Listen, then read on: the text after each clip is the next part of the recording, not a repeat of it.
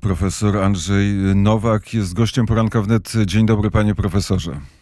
Dzień dobry, witam serdecznie. Ponieważ w studiu jest obraz, który e, właściwie zdjęcie Bosforu i tego wszystkiego, co na Bosforze się dzieje, czyli granicy między Europą a Azją, to może e, zacznijmy e, nietypowo od Turcji i od Adama Mickiewicza, naszą dzisiejszą rozmowę. Czy pan profesor jest wielbicielem dziadów?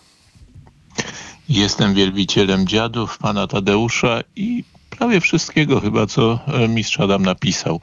E, bardzo polecam jako wprowadzenie do, do e, tego cudownego dzieła niedawno wydaną książeczkę Piotra Wierzbickiego. Świetny skrót dla tych, którzy nie mają cierpliwości na czytanie długich utworów. Wiem, że z bryków nie wypada korzystać, ale ktoś, kto przeczyta tę zachętę, myślę, że sięgnie potem e, do całej reszty. Geniusz e, Adama, Adama Mickiewicza, wielka improwizacja i to wszystko, co, e, co czy pan Tadeusz, wszystko, co napisał, a myśl tak geopolityczna, bo Bosfor skojarzył się z Adamem Mickiewiczem, bo to było miejsce, Stambuł to było miejsce, gdzie, w którym umarł Adam Mickiewicz Mickiewicz 26 listopada 1855 roku, ale był tam, bo za tym jego pobytem stała pewna myśl, która być może jest cały czas e, aktualna. Myśl o tym, jak, jak, jak pozbyć się Rosji. No, myślę, że trudno tak jednoznacznie zakwalifikować koncepcję Mickiewicza, jego wykłady paryskie. Taki najszerszy, najobszerniejszy, można powiedzieć, obraz jego refleksji nad stosunkami polsko-rosyjskimi. Wykłady, które głosił przez kilka lat na najbardziej prestiżowej katedrze Collège de France, a skończył niestety y, swoimi dowięź czyzną trącącymi ideami, które trochę zepsuły ten wspaniały pomysł, jaki zaczął realizować tam w 1840 roku. Otóż Mickiewicz wykładał te idee stosunków polsko-rosyjskich jako konflikt, który no, tylko opatrzność może przezwyciężyć, ale z tym założeniem, że ten konflikt zostanie przezwyciężony przez opatrzność. Mickiewicz na to właśnie spoglądał to jest jego myśl historiozoficzna. Natomiast wykładem jego koncepcji politycznej, y, którą przedstawił chyba najdowcipniej w 1832 roku y, w czasopiśmie, które wydawał Pielgrzym Polski. To najlepsze czasopismo w historii polskiej publicystyki na pewno, bo wypełniał je y, głównie Adam Mickiewicz swoimi genialnymi tekstami. E, otóż wśród tych tekstów jest political fiction pod tytułem Urywek z Gazety Województwa Szawelskiego z 1890 któregoś roku, już nie pamiętam którego, czyli no, zapowiedź tego, co wydarzy się 60 lat później niż tekst został, e, tekst w Pielgrzymie Polskim przez Adama Mickiewicza napisany, został wydrukowany. E, otóż ten urywek głosił, że właśnie hetman zwycięskich wojsk polskich wraca z ostatniej bitwy z wojskami despoty rosyjskiego i ogłasza wyzwolenie Rzeczpospolitej Syberyjskiej. A więc taką wizję miał Adam Mickiewicz, że skończy się to wszystko podziałem Rosji na wolne Rzeczpospolite republiki, z których taką już przypieczętowującą przemianę Rosji będzie właśnie e, Republika Syberyjska i tego sobie życzmy. I e, właściwie ten pogląd Adama e, Mickiewicza podziela historyk rosyjski, felsztyński, który, który analizując to wszystko, co się dzieje w Rosji, Putina stwierdził, że Putin nie zatrzyma się, pójdzie na jedną wojnę, drugą wojnę, trzecią wojnę, aż w końcu doprowadzi do rozpadu Rosji, bo te wojny w którymś momencie Putin musi przegrać. No, tak by chciał Jurij Felsztyński. Na pewno nie jeden z nas y, ma takie marzenia, z nas w Polsce. Y, Rozmawiałem o tym parokrotnie z innymi e, wolnymi duchami w Rosji i nie jest łatwo im przełamać się w stronę czegoś, co przecież jest jakby samobójstwem imperialnej tożsamości Rosji, bo Rosja ma tożsamość imperialną wyłącznie, nie ma innej, więc trzeba myśleć o, o radykalnej zmianie tożsamości wspólnoty kulturowej, nie tylko politycznej, do której się należy, bo cała kultura rosyjska, e, właściwie cała z bardzo nielicznymi wyjątkami, wypełniona jest tą chwałą imperium, oszołomieniem imperium od Puszkina do Brockiego. E, otóż to właśnie pokazuje, jak jest trudno liczyć na to, że znajdziemy partnerów w Rosji, realnych, silnych partnerów, którzy mogliby zaakceptować taką wizję. Rozmawiałem o tym z Gary Kasparowem w lipcu tego roku. Ten zdaje się podzielać pogląd Felsztyńskiego, ale już na przykład Michał Chodorkowski, z którym też rozmawiałem, o ile zaczął od takich deklaracji w lutym tego roku, o tyle teraz, no jakby już mówi, no jednak nie, trzeba ocalić tę całość, może federacja jakoś, zmienimy to trochę wewnętrznie, ale tę wielkość trzeba utrzymać. Tak. Tyle tylko, że mówimy o scenariuszu, który no, odpowiada jakiejś bardzo nielicznej grupce Rosjan, który podoba się nie, niemałej na pewno części Polaków, może na pewno wielu innych narodów, które cierpiały e, od Rosji, ale który no, nie jest bardzo prawdopodobny, powiedzmy to sobie szczerze, twardo i stanowczo. Putin może tę wojnę wygrać i o tym nie zapominajmy. Niewątpliwie taki jest jego scenariusz, y, przynajmniej na najbliższe y, kilkanaście miesięcy i nie wydaje mi się on nierealistyczny. Długofalowo oczywiście sądzę, że Rosja jest skazana na klęskę, bo no, nawet jeżeli ten scenariusz wyzwoleńczej wojny, e, w którą prowadzi hetman Polski i doprowadza do Republiki Syberyjskiej e, się nie spełni, to scenariusz idącej w odwrotnym kierunku ofensywy chińskich wpływów stłamsi Rosję niewątpliwie w ciągu najbliższych kilkunastu lat. Więc taka jest sytuacja Rosji albo, albo, ale nas interesuje to, co właściwie w najbliższych miesiącach, a tutaj Putin niewątpliwie przygotowuje się do podwójnej ofensywy, rzuci na nas uchodźców, a na Ukrainę zmobilizowaną armię. No i pytanie, czy Chińczycy dadzą mu te konieczne, powiedziałbym, komponenty elektroniczne, bez których ta wojna z jego strony nie będzie mogła trwać jeszcze kilkanaście miesięcy. A sądzę, że o takim scenariuszu mówimy kilkunastu czy co najmniej kilku miesięcy ofensywy rosyjskiej.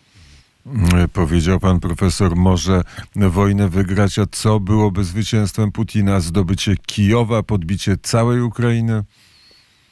Nie, zwycięstwem Putina byłoby e, skłonienie, myślę, że o to głównie chodzi, skłonienie e, partnerów europejskich i celowo używam słowa partner, bo e, za partnera Rosji uważam prezydenta Francji, zwłaszcza, który stale to podkreśla, że w takiej roli chce występować, czy e, kanclerza Niemiec, e, pomimo deklaracji ministra Siergieja Ławrowa niedawnych sprzed dwóch dni, że właściwie z Zachodem w ogóle nie warto rozmawiać, to myślę, że podstawowym scenariuszem Putina jest e, nakłonienie e, e, zwłaszcza tych zachodnioeuropejskich partnerów do tego, żeby, żeby twardo wymusili niejako na Ukrainie po jakichś e, taktycznych e, czy operacyjnych sukcesach armii rosyjskiej w najbliższych e, powiedzmy sześciu miesiącach na tym froncie ukraińskim do, do rezygnacji z, z obszarów, które armia rosyjska zajmie, czyli na pewno Donbasu mm, w całości. Y, y, no, obawiam się, że także Hersońszczyzny. Y, niezależnie od tego, jak ten, ten rozbiór Ukrainy miałby wyglądać, w istocie scenariuszem sukcesu Władimira Putina jest skłonienie części Zachodu, a w każdym razie y, zachodniej Europy do zaakceptowania rozbioru Ukrainy, częściowego rozbioru Ukrainy, tak jak drugi rozbiór Polski, no bo pierwszy rozbiór Ukrainy miał miejsce w 2014 roku. Putin chce y, skłonić Zachód do akceptacji drugiego rozbioru Ukrainy i zmusić także oczywiście władze ukraińskie do przyjęcia takiego scenariusza. W tej chwili się to wydaje nierealne. Myślę, że Ukraińcy na pewno nie, nie pogodziliby się z tym łatwo, ale co się stanie po kolejnych miesiącach bombardowań, niszczenia gospodarki ukraińskiej? No właśnie to pytanie stawia sobie Putin i myślę, że, że liczy na odpowiedź dla niego pozytywną, to znaczy, że złamie wolę e, obrony Ukraińców. Oby tak się nie stało, ale próbujemy tu odtwarzać sposób myślenia Putina, więc zgoda na drugi rozbiór Ukrainy, po którym oczywiście przyjdzie trzeci i ostateczny, ale nie, jeszcze nie w roku 2023, tylko za parę lat. No tak jak było z Rzeczpospolitą. Lekcja Rzeczpospolitej jest tutaj szczególnie pouczająca. To przejdźmy przez bramę e, opatrzności, wróćmy do e, cudu nad Wisłą i spróbujmy, e, panie profesorze, albo poproszę pana profesora o pozytywny scenariusz, to znaczy, czy jest w ogóle, czy jak pan analizuje sytuację na Ukrainie i sytuację wokół Ukrainy, ja patrzę na ten Bosfor i myślę o postawie Turcji, która zgodziła się być hubem gazowym dla, Ros dla rosyjskiego gazu, to, to, no to ten pozytywny scenariusz, tak? Sądzę, że oczywiście zaskoczeniem pozytywnym dla nas jest e, twarda postawa Stanów Zjednoczonych, e, które nie bardzo chcą jak dotąd ustąpić i no, ponieważ mam mówić o pozytywnym scenariuszu, to wezmę w nawias skutki wyborów najbliższych w Stanach Zjednoczonych, które wymienią znaczną część kongresu. E, otóż i, i, mogą wpłynąć e, oczywiście w jakimś stopniu na politykę amerykańską, ale za, zakładając, że nie zmienią jej zasadniczo, to ten upór Amerykanów, e, upór w pomaganiu Ukrainie na szczęście, może jednak przynieść rezultat taki, który Putina nie zadowoli, który Putina zaskoczy i który spowoduje, że pozycja Putina we własnym kraju no jednak zacznie się kruszyć, kiedy nie dostarczy tego sukcesu, który do tej pory zawsze dostarczał dzięki politykom takim właśnie jak Macron, jak Merkel, jak Tusk, którzy pomagali mu ze wszystkich sił, żeby E, każda kolejna agresja, przypomnijmy tych agresji, Putin wykonał już kilka w sposób e, no, straszliwy, poczynając od ludobójstwa na własnych poddanych 200 e, tysięcy Czeczenów wymordowanych na samym progu kadencji Putina pierwszej. Potem oczywiście agresja na, Gruzję, na Gruzję, no i właśnie wspomniany już pierwszy rozbiór Ukrainy. To są przykłady tych agresji bezkarnych, które umocniły Putina wewnątrz kraju. No jeśli teraz mu się nie powiedzi, jeżeli ten scenariusz, o którym wcześniej mówiliśmy, drugiego rozbioru Ukrainy się nie ziści, to y, no i oczywiście pojawi się dziesiąt, y, seria dziesiątków tysięcy y, przesyłek zwanych gruz 200, prawda, czyli ciała żołnierzy rosyjskich przywożone z powrotem lub spoczywające już na zawsze na ziemi ukraińskiej, no to, to jakąś reakcję społeczeństwa rosyjskiego może wy, wywołać na pewno mniej korzystną dla Putina od scenariusza, o którym mówiliśmy. E, a więc ta twarda postawa Ameryki i przede wszystkim twarda postawa Ukrainy, dalsza pomoc Polski, no i, i jednak no, przetrzymanie tego na pewno ataku hybrydowego, który będzie miał miejsce w Europie, nie tylko medialno-propagandowego, to, to właśnie podkreślanie cały czas, że, że społeczeństwa zachodnie już mają dość, już nie chcą cierpieć tak strasznie, to znaczy płacić prawda, ten odpowiednik dwóch euro czy, czy półtora euro za, za benzynę i, i obawiać się obniżenia stopy życiowej o jedną dziesiątą, prawda? To, to są te najwyższe cierpienia, na, na które Zachód sobie nie może pozwolić. E, w to gra Putin. Być może do tego dojdą oczywiście jakieś akty sabotażu kolejne. W, obawiam się, że także w Polsce one mogą nastąpić. Jeśli jednak to nie pomoże Putinowi, nie złamie e, postawy części społeczeństwa, nie złamie nacisku Amerykanów i części społeczeństw europejskich, NATO i polityków europejskich, żeby podtrzymywać Ukrainę w oporze, no to e, wszystko rozstrzygnie się według leninowskiej zasady kto kogo. Wtedy e, to e, Zachód, jeśli nie da się podzielić ostatecznie, może złamać tę ofensywę Putina i doprowadzić do szansy na zmianę w Rosji. Nie wiem, czy do zmiany, ale do szansy na zmianę w Rosji. Pan e, profesor, mówiąc o wojnie hybrydowej, powiedział wywołać kryzys migracyjny. Co pan profesor miał na myśli? No, miałem na myśli przygotowania, które widać gołym okiem. To, to, to jest stwierdzone przez wszystkich, którzy interesują się tym, co dzieje się w obwodzie kaliningradzkim, co dzieje się na Białorusi, czyli na naszej granicy, prawda, e, z, z imperium Putina. E, I tam widać, że ten nowy szturm, zimowy szturm, nie na samą Ukrainę, bo ten swoją drogą będzie realizowany, ale szturm migrantów przy pomocy pożytecznych idiotów, przepraszam, że takich nazwę, e, i to w sposób najłagodniejszy, bo bardziej właściwa nazwa być może dla części z nich e, powinna brzmieć przy pomocy swoich agentów e, w takich krajach jak Polska czy, e, czy w innych krajach Europy Zachodniej, Putin może, e, może wspomagać tę e, ofensywę migrantów, wśród których oczywiście jest agentura rosyjska. Ci ludzie, którzy będą owe akty sabotażu, o których mówiłem, realizować nie na granicy, nad Bugiem, ale gdzieś w, w Krakowie, Rzeszowie, Poznaniu.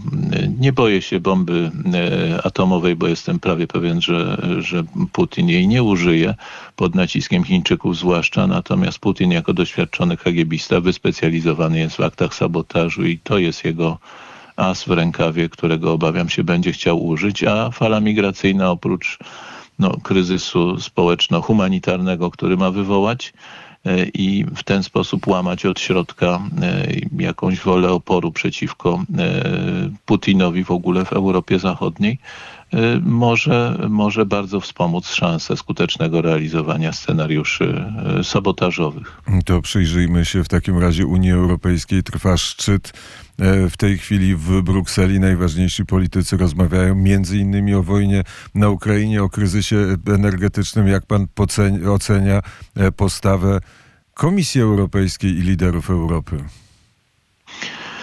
No cóż, y, tych, którzy y, uważają się za liderów, mamy dwóch albo jednego, no bo na pewno y, Emmanuel Macron uważa się za lidera Europy i prawdopodobnie kanclerz Scholz także ma takie mniemanie o sobie, a na pewno o swoim kraju. Pytanie, czy będą rzeczywiście w każdej kwestii występowali razem. Wiadomo, że są kwestie, które ich dzielą, jak choćby polityka rolna czy polityka gazowa. Do pewnego stopnia widać bardzo ostry spór między Niemcami a Francją o e, zgodę na ten dodatkowy łącznik energetyczny z gazem prowadzonym z północnej Afryki przez Hiszpanię E, no de facto do Niemiec. Francuzi się na to nie chcą zgodzić, chcą korzystać ze swojej pozycji energetycznego, e, no powiedziałbym, jeśli nie monopolisty, to w każdym razie energetycznej potęgi w zakresie energii produkowanej przez e, nuklearne elektrownie. Y, to, to pokazuje właśnie no, jednak wewnętrzne podziały nawet na tych szczytach, które uważamy za zgodny tandem imperialny rządzący Europą. Y, I to do pewnego stopnia jest obraz prawdziwy, ten y, imperialny tandem parysko-berliński, ale wewnątrz niego także widać sprzeczne interesy. Jest oprócz tego, no ni niestety muszę powtórzyć tę formułę często przez publicystów używaną, oszalała ideologiczna lewica, która dominuje E, w sposób bezkarny, nieodpowiedzialny zupełnie przed wyborcami, bo nie ma mniej demokratycznej instytucji niż Parlament Europejski ze względu na oddalenie od wyborców, na ilość wyborców przypadającą na jednego prawda, wybranego europosła. To jest absolutna karykatura demokracji, ale dzięki temu właśnie, że jest to taka karykatura tak daleka od prawdziwej e, reprezentacyjnej demokracji, E, ideologiczni, e, no powiedziałbym, hunwejbini, którzy, którzy zasiedlają Parlament Europejski i wpływają na Komisję Europejską, mogą wciąż koncentrować się na froncie walki z Polską raczej niż z Rosją Putina.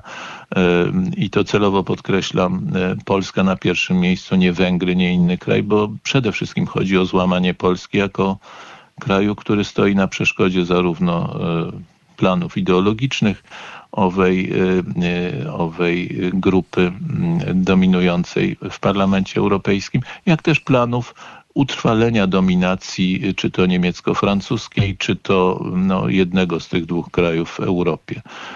I, I widać te dążenia, które ścierają się jednocześnie z jakimiś przebłyskami realizmu te przebłyski w pewnym sensie wymusza realna agresja Rosji. No, można się zastanowić, czy rzeczywiście strefy wolne od LGBT, które ustawia aktywista tej właśnie mniejszości w Polsce są większym zagrożeniem realnym dla ludzi, dla milionów ludzi, czy jednak Władimir Putin zrzucający prawdziwe bomby, rakiety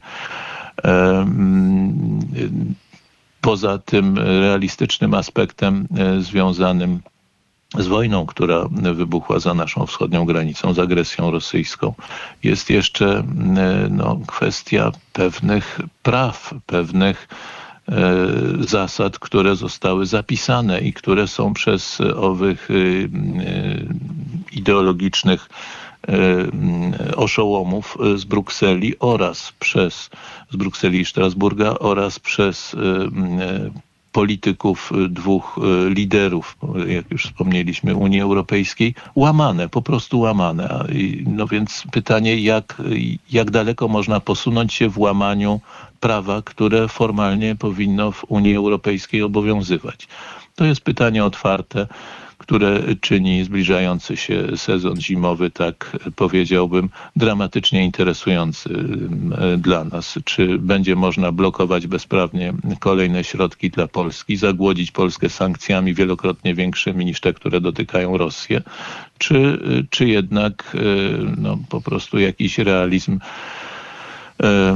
zwycięży, zwłaszcza, że no jednak dokonują się zmiany w Europie. Rząd we Włoszech, jak wiadomo, zmienia wiele nowy rząd pani Meloni i stąd taka furia e, no, tych właśnie mediów, e, zarówno imperialnych, jak i ideologicznie lewackich, które wciąż w Europie dominują a e, podkreślają prawda, wewnętrzne spory w koalicji, e, która utworzy rząd e, w Włoszech i starają się przedstawić ten rząd właściwie twarzą Silvio Berlusconiego, mało apetyczną twarzą sympatyka Putina, prawda? Wszystko po to, żeby nie dopuścić do powstania rządu, który w kraju założycielskim, jednym z najważniejszych krajów Unii Europejskiej ze swoimi ambicjami, siłą, pomimo wszystko dużą siłą gospodarczą, może zmienić e, cały układ polityczny w Europie na niekorzyść tego szaleństwa ideologicznego i na niekorzyść tandemu e, Paryż-Berlin. Mm, to jeszcze zajrzyjmy na polskie podwórko. E, kolejna odsłona dawno już uśpionej afery z restauracji Sowa odświeżona przez Newsweek i przez Donalda Tuska i wzmocnione to odświeżenie przez publikację dokumentów przez Zbigniewa e, Ziobro. Co pan o tym sądzi? No cóż, Donald Tusk codziennie stara się e, swoimi wypowiedziami albo raczej solidnie przygotowanymi przez kreującego media antagonizować y, scenę polityczną w Polsce, utrwalić ten system plemienny na plemię, które trzeba wytępić, plemię pisowskie i zwycięskie plemię światłych. E, nauczycieli e, europejskości w naszym biednym, zacofanym kraju.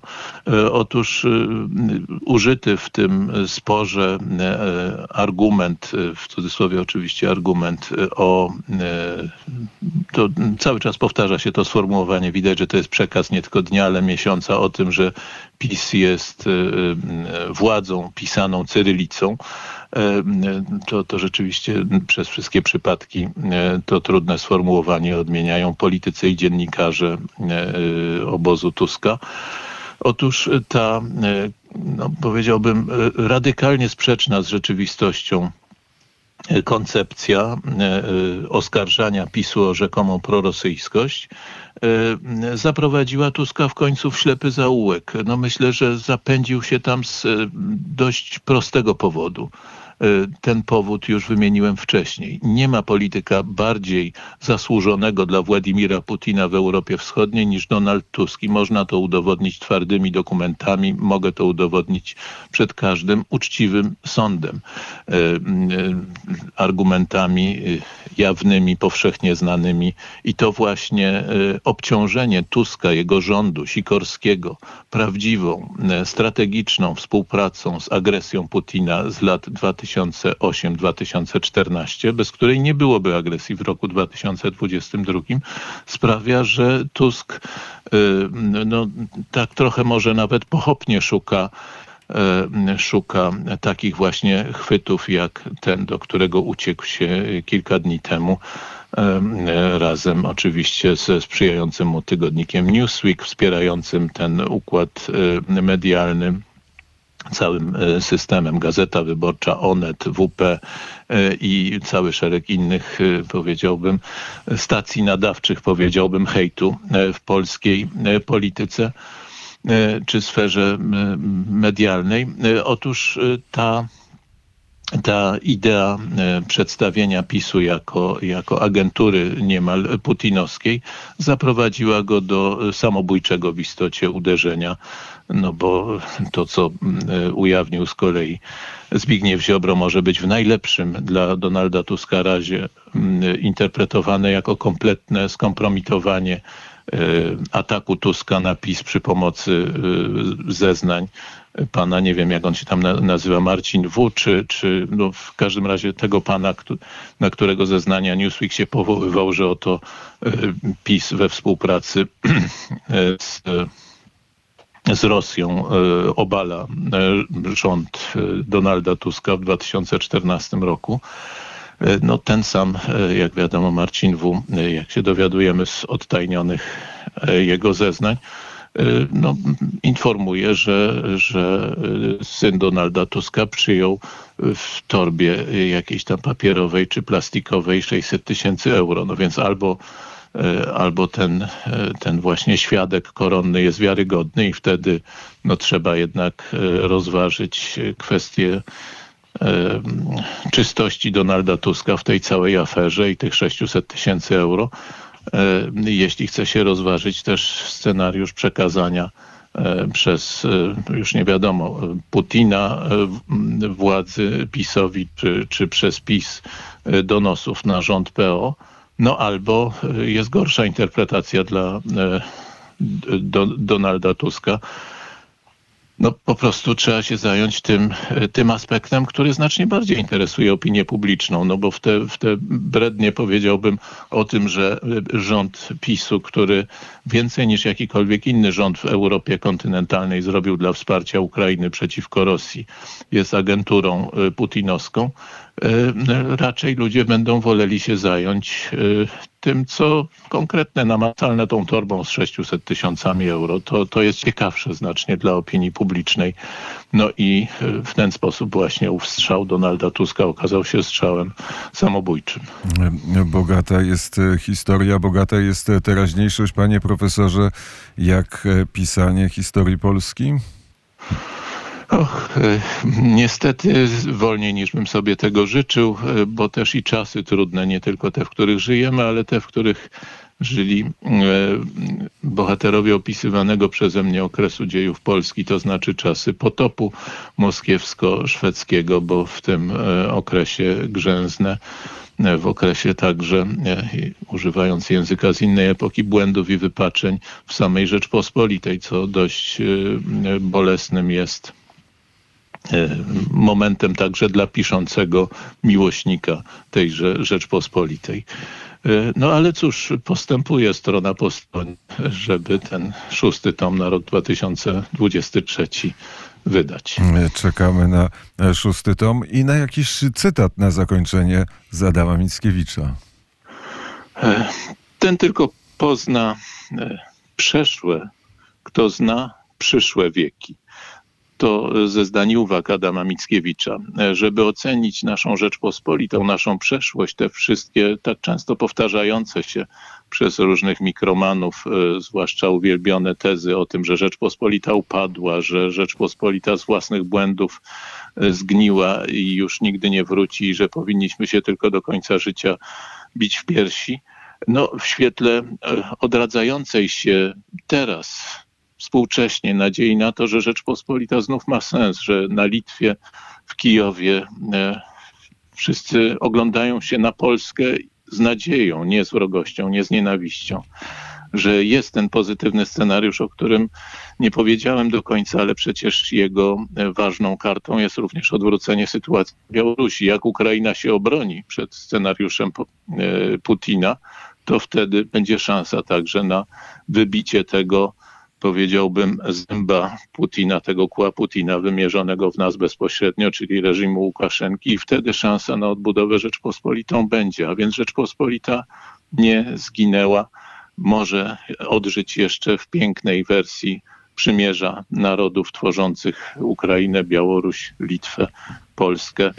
I to właśnie co będzie dalej, to odsłoni się dopiero wtedy, kiedy skończy się historia i wtedy będziemy mogli ocenić nasze dzieje z pełną odpowiedzialnością, a teraz ze skromnością oceńmy tylko to, że wiemy bardzo niewiele, że sądzimy cząstkowo, a jeżeli y, angażujemy się w sprawy publiczne, to z nadzieją służenia dobru wspólnemu, któremu na imię Rzeczpospolita i o niej desperować nie wolno w żadnej sytuacji. A ja mam nadzieję, że któregoś dnia pan profesor pojawi się w siedzibie Radia Wnet, krakowskie przedmieście 79, balkon, na którym wisi biało-czerwona flaga, flaga Ukrainy i flaga wolnej Białorusi, balkon, z którego widać Zamek Królewski w Warszawie, no i króla Zygmunta, o którym dzisiaj nie będziemy rozmawiać, o którym pan profesor e, pisze w szóstym tomie historii Polski. Bardzo serdecznie dziękuję za rozmowę.